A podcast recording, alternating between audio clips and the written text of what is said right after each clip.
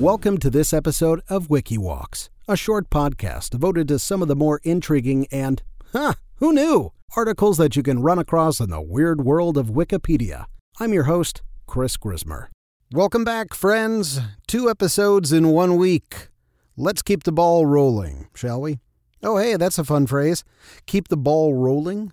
Hmm. I wonder where that phrase came from. Perhaps for those of you longtime Parks and Rec watchers out there, you might remember a scene where they explored the William Henry Harrison Museum. Harrison, our nation's ninth president, is of course most remembered for dying only 30 days into his presidential term after contracting pneumonia from delivering a multi hour speech in the freezing rain during his inauguration.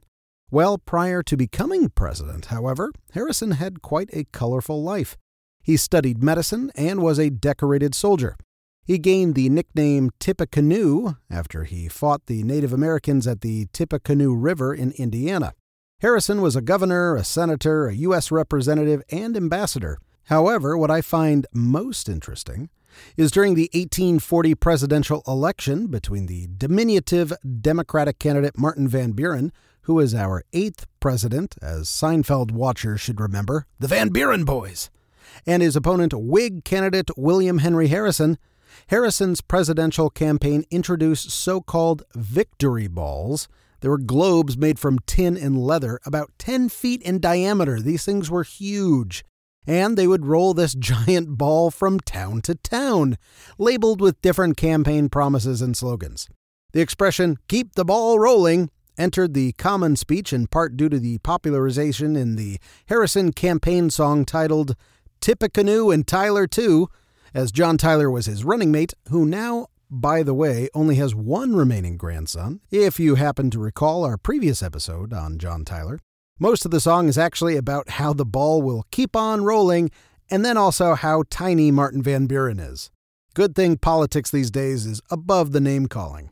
Don't worry about it, little Marco. I will. I will. Oddly enough, we owe another well known word to Van Buren. Van Buren supporters formed the OK Club, named after Van Buren's nickname Old Kinderhook, OK, since he was from Kinderhook, New York. Since then, OK, or OKAY, has come to mean all right. Oh, if only he had a giant campaign promise ball to roll around.